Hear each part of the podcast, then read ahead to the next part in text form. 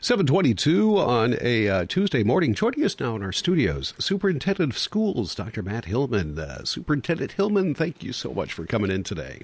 Good morning, Jeff. It's my pleasure to be here as always. We're just so grateful for the public service that KYMN provides by letting local leaders come on and talk about what's going on in this case in our schools. In this case, it is our schools. Uh, we have, uh, before we get into this, uh, last night you had a school board meeting. We did. Before we uh, discuss some of that, I wanted to, and I don't know if this was discussed at the uh, school board last night, but you have uh, some young. young students that have academically excelled and are being recognized for that. That's an exciting thing for the school. It's got to be real exciting for the kids and their family.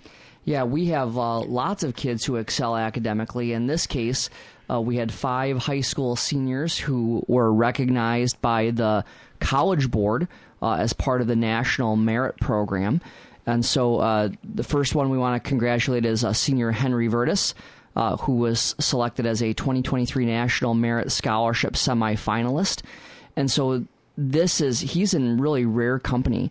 Across the whole country, uh, there are only 16,000 national semifinalists. That represents about 1% of high school seniors in the United States. And so uh, Henry and the other semifinalists, they'll have an opportunity to continue uh, the competition uh, for 7,250 national merit scholarships. So a little less than half of those 16,000 kids will get the national merit finalist scholarship. That total is around $28 million uh, in scholarships that the College Board will uh, provide next spring. Uh, we also have senior Hannah Hewlett. Uh, who is named a commended student by the National Merit Scholarship Program, and again for exceptional academic performance. And Hannah's among around 34,000 commended students from across the country, so she's in the top 5% um, of the one and a half million dollar or one and a half million students uh, who entered the National Merit Program by taking uh, one of the qualifying tests. Um, and then we also had three students who were awarded academic honors by the College Board through a special program where they're recognizing students who excel academically in uh, called the National Rural and Small Town Award. And uh, these three students. Um, were Amelia Rosenhammer, Margaret Muth, and Sophia Weed. And they were recognized because of their academic achievement uh, in school and outstanding performance on uh, a couple of uh, qualifying tests. So we want to congratulate these five students on being recognized for their academic achievement by the College Board. It's it's it's a big deal, Jeff, for these young people. Oh, I'm sure it is. Well done. Congratulations to all of them. Let's move into last night's uh, meeting. Uh, you, like every local government governing body have a tax levy, and uh, you set uh, last night uh, September. You have to have that preliminary tax levy uh, in place and voted on. Uh, we've just gone through that with uh, Northfield High School. what did the school, or Northfield High School, Northfield City Council? What did uh, Northfield uh, School District decide on for their uh, preliminary tax levy? So, Jeff, this is uh, it's as you said, it's preliminary tax levy time. It's important to remind our listeners that there are multiple taxing jurisdictions. So, when they receive their preliminary taxes in the mail in November, they'll need to really make sure that they look at each of those taxing jurisdictions. And unlike uh, our friends at the city and the county, the school district preliminary levy is highly regulated like the rest of school finance in Minnesota. We've talked about this a number of times. In fact, I had a chance to join, uh, you know, Rich um, on uh, public policy this week to talk about how highly regulated Minnesota school finance is. So, unlike uh, the levies at the city and the county, uh, the school board has very few levers that it can pull on its own with the preliminary levy.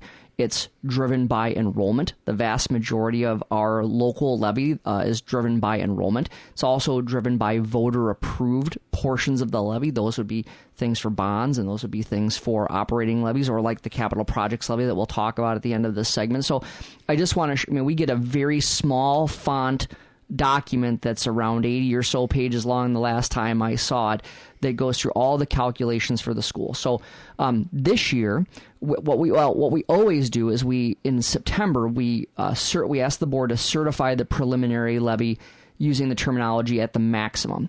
So the state sets the maximum uh, preliminary levy that we're allowed to do. And then, of course, as you know, in December, we can always levy less, but you can never levy more than the maximum.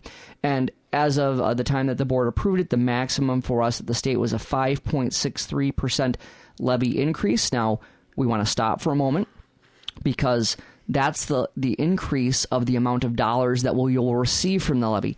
That is not how much people's tax school taxes would go up. And I want to share that there's there's actually we our projections actually show that people's housing home taxes would go down with this levy compared to last year uh, for a couple of reasons that I'll share in a minute. But basically, last year's uh, certified levy was just a little over $20 million. Next year, our certified levy will be just a little bit over $21 million. Again, as I said, it's highly regulated. One of the main reasons that we're seeing an increase in our levy this year and the amount of money that we'll receive from the levy is because of, believe it or not, inflation. Uh, our operating levy, uh, voters passed in 2017, has an inflationary factor. The state calculates that inflationary factor, and so that was one of the largest drivers uh, in that increase. In fact, we're going to see a little bit more than $600,000 additional uh, in our operating levy um, revenue as a result of that inflationary factor, largely a result of that inflationary factor.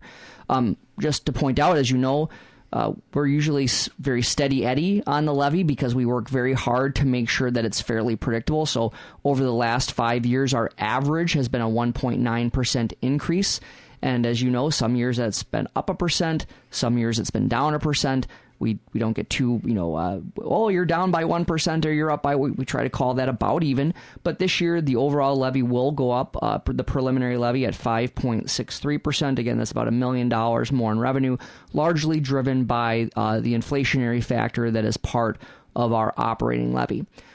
But the levy is different than what tax impact is, and I want to share a little bit about that tax impact. Um, so when we take a look at um, so we have Ehlers, uh, which is our financial firm, takes a look at what would that impact be. And so our tax base increased, Jeff, this year. And so when our tax base increases, that means it could be. We're, we're still learning from. We're going to be learning from Rice County. What's why did our school district tax base increase? We know that some of that is because of home valuation has gone up. We know that there have been some projects, some housing projects uh, within the school district that also uh, help with that tax base. But in most cases, um, if a person's home stayed the exact same, their valuation stayed the exact same, which Jeff, you and I know that that doesn't happen often. But for the purposes of this discussion, we're going to say if your home stayed exactly the same amount, your taxes in general would the school taxes would actually go down this year because when the tax base increases we spread that levy amount over a larger number of people or a larger number of, of uh, taxpayers and properties and over value. And so theoretically, everybody takes a little bit more of the share. Mm-hmm. So, you know, we've been talking about a $350,000 house, the tax impact with the upcoming capital projects levy vote. But based on this preliminary state tax levy that the board approved last night, people would see uh, in the home of $350,000, the projections that we receive from Ehlers shows that their school taxes would go down by $164 in 20 in, uh, 2023 again based upon uh, the increase in that tax base. So it's it's a lot of times when you hear that a levy goes up, that also means that taxes are going to increase for your home. In this case, because the tax in, tax base increased over the last year, you're going to see people should see if their home stayed exactly the same, they would see a little bit of a reduction. Yeah, it's a big if, but it's still good to know, uh, good information. Um, do you see now? You had mentioned you you've worked hard to make these uh, increases or uh, decreases, whatever the case may be, uh, very predictable.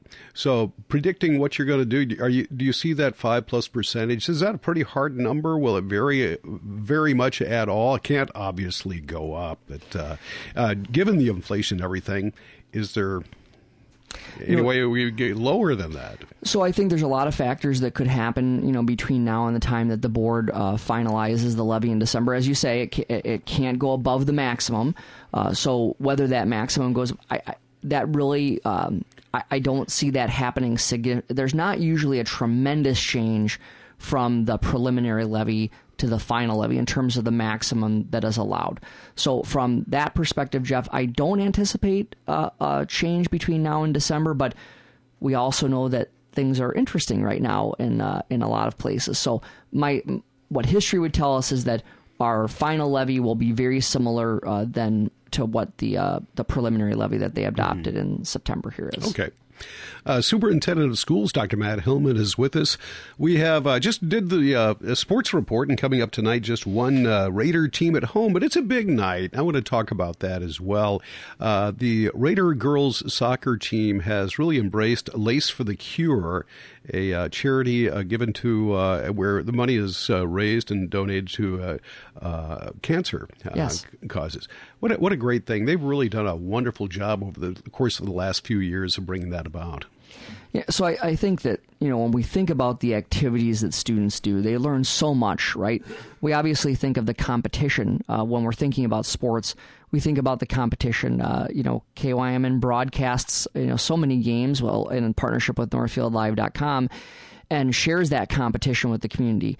But we all know anybody who's participated in any activity, athletic or uh, theater or any other student council, any other kind of activity that you've uh, participated in school or that you watch your kids or grandkids, the the other benefit of not just the competition and the, that healthy competition is that we learn a lot about a lot of life skills, right? So uh, we learn about being a team, right? We learn that I can be an important part of the team, but not always be the star.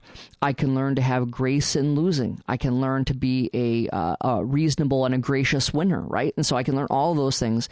And then one of the things that a lot of our activities also learn is how do we contribute to the larger community? So that can take place with high school athletes running uh, clinics for younger kids just learning their sport. And it can also take place through uh, community awareness and fundraising like the Lace for the Cure program. And so, the Lace for the Cure program, as you and many of our listeners know, has been a, a staple of our girls' soccer program for more than a decade. I clearly remember the meeting where it was pitched to us as one of our uh, high school athletes' parents had uh, been experiencing a, a, a, bout with cancer and had passed away as a result. That was what the modus operandi was to get this up and going, and it's been happening for more than a decade now. And so it's a great opportunity for these girls to give something back to the community um, and to the larger community. So I encourage folks if they can make it to the Lace to the Cure game tonight. There's I know that they will be uh, you know some setup for people to be able to make some donations. If you can't make it to the game, you can also make donations on our school district website uh, through the um, RevTrak system. So you can certainly go to our website and uh, make a donation that way. And again, help these young people uh, do this meaningful work of helping raising awareness and, and dollars for cancer and cancer research. Yeah, that is a, wonderful job that they do and a great program. Let's um, move on. I also want to talk about the uh, capital uh, uh, improvement and capital projects levy that's coming up uh, in November that will be on the ballot. Was that uh, discussed uh, con- further last night? Right. So we, we gave a brief update about the capital projects levy. And so we just want people to be aware of, of that the levy, this capital projects levy, is on the ballot in November. And as KYMN has been reporting, early voting started last Friday. Uh, so we want to just make sure that as people go to the polls early, that they have the information that they need about the capital projects levy. So uh, first of all, you can go to northfieldschools.org forward slash CPL. We've talked about it on this program uh, a number of other times. Uh, we have a public meeting coming up on October 6th. We had our first one uh, last week. Every uh, resident within the district got received a postcard last week with some bulleted information directing them to the website. Later this week, they should receive another mailing from us that we're required to send with what's called the Notice of Special Election. It has a, a, very brief levy guide with a, a letter from uh, Board of Education Chair Claudia Gonzalez George and myself, some other information, again, then directing you to the website, uh, uh, what the language on the ballot is. We also included the tax impact statement for this particular capital projects levy. But just to go back to remind our listeners, what are we asking for? So we're asking to renew the existing capital projects levy that was originally passed in 2011, and we're asking for an increase. The way that the capital projects levy is required to be put on the ballot is based upon a percentage of the district's tax base. I'm simplifying it here. Uh, and in 2011, we did say to the voters that even with that tax rate uh, that we had on the ballot, that we would limit uh, the amount that we would levy to $750,000. If both questions pass this time, uh, it would generate 1.65 million dollars for the school district. And this time, we're we're not saying that we're going to limit that taxing authority during the 10 year term of the uh, levy. We would levy it at the taxing authority that's allowed uh, by the voters approving at the tax rate. Uh, that allows us, as the tax base grows, just like it just did now, it would allow us to have uh, access to some additional revenue. So if we're seeing a growth in the tax base, the school district gets a corresponding amount. It's not an inflationary factor, but we all know what things are doing for just repairing parking lots or buildings or things like that, just keeping uh, maintenance and upkeep. So that would allow us to have some additional funds to combat some of the inflation that we're seeing. And we're telling uh, voters that we're going to plan to use the uh, funds for really three main areas. First of all, is the maintain the maintenance and the improvement of our buildings and grounds. So things like I just mentioned, uh, general upkeep to the facility, general preventative maintenance, you know those kinds of things. The second area would be around uh, materials and supplies and equipment, uh, supplies and equipment uh, for students and staff. So you can think of things ranging from uh, new uh, technology education equipment like the new panel sander and the Glowforge 3D laser printer that we put in our high school shops this year so that students have an opportunity to learn some of those skills if they're going to go directly into the workforce. Uh, those things are not cheap. It allows us to uh, purchase uh, technology for staff and students. Uh, it also allows us to purchase materials, like we recently upgraded uh, science curriculum in the district, and so it funds those kinds of things. And then finally, there is a very narrow group. This is very prescriptive. You're you're only allowed to use a capital projects levy for certain things, but you are able to use it for a small group of employees, and we do plan to use it to pay for the salary and benefits of some of our technology staff, the eligible technology staff. That would relieve about a half a million dollars from the general fund. Um, so it would allow us to move those salary and benefits from the general fund to the capital projects levy fund, and that would allow us to reduce the amount of future budget reductions, Jeff. So all of that is on the website. We just want people to be aware of it. Again, this is a renewal and an expansion. There are two questions. Uh, the first question you would renew the existing capital projects levy uh, at the existing rate, and then uh, a small, modest increase. Both questions pass. We would generate just under a million dollars more per year. That $350,000 house would see an increase of $81 uh, if both questions pass. All right, Superintendent Hillmann, we're out of time. Thank you so much for coming in. Much appreciated. My pleasure, Jeff. Thanks for the time. We'll talk to you again, soon. Superintendent of Schools, uh, Dr. Matt Hillmann. You're listening to The One, AM 1080 and FM 95.1, 54 years old today. We'll have a uh, look at news in just a moment.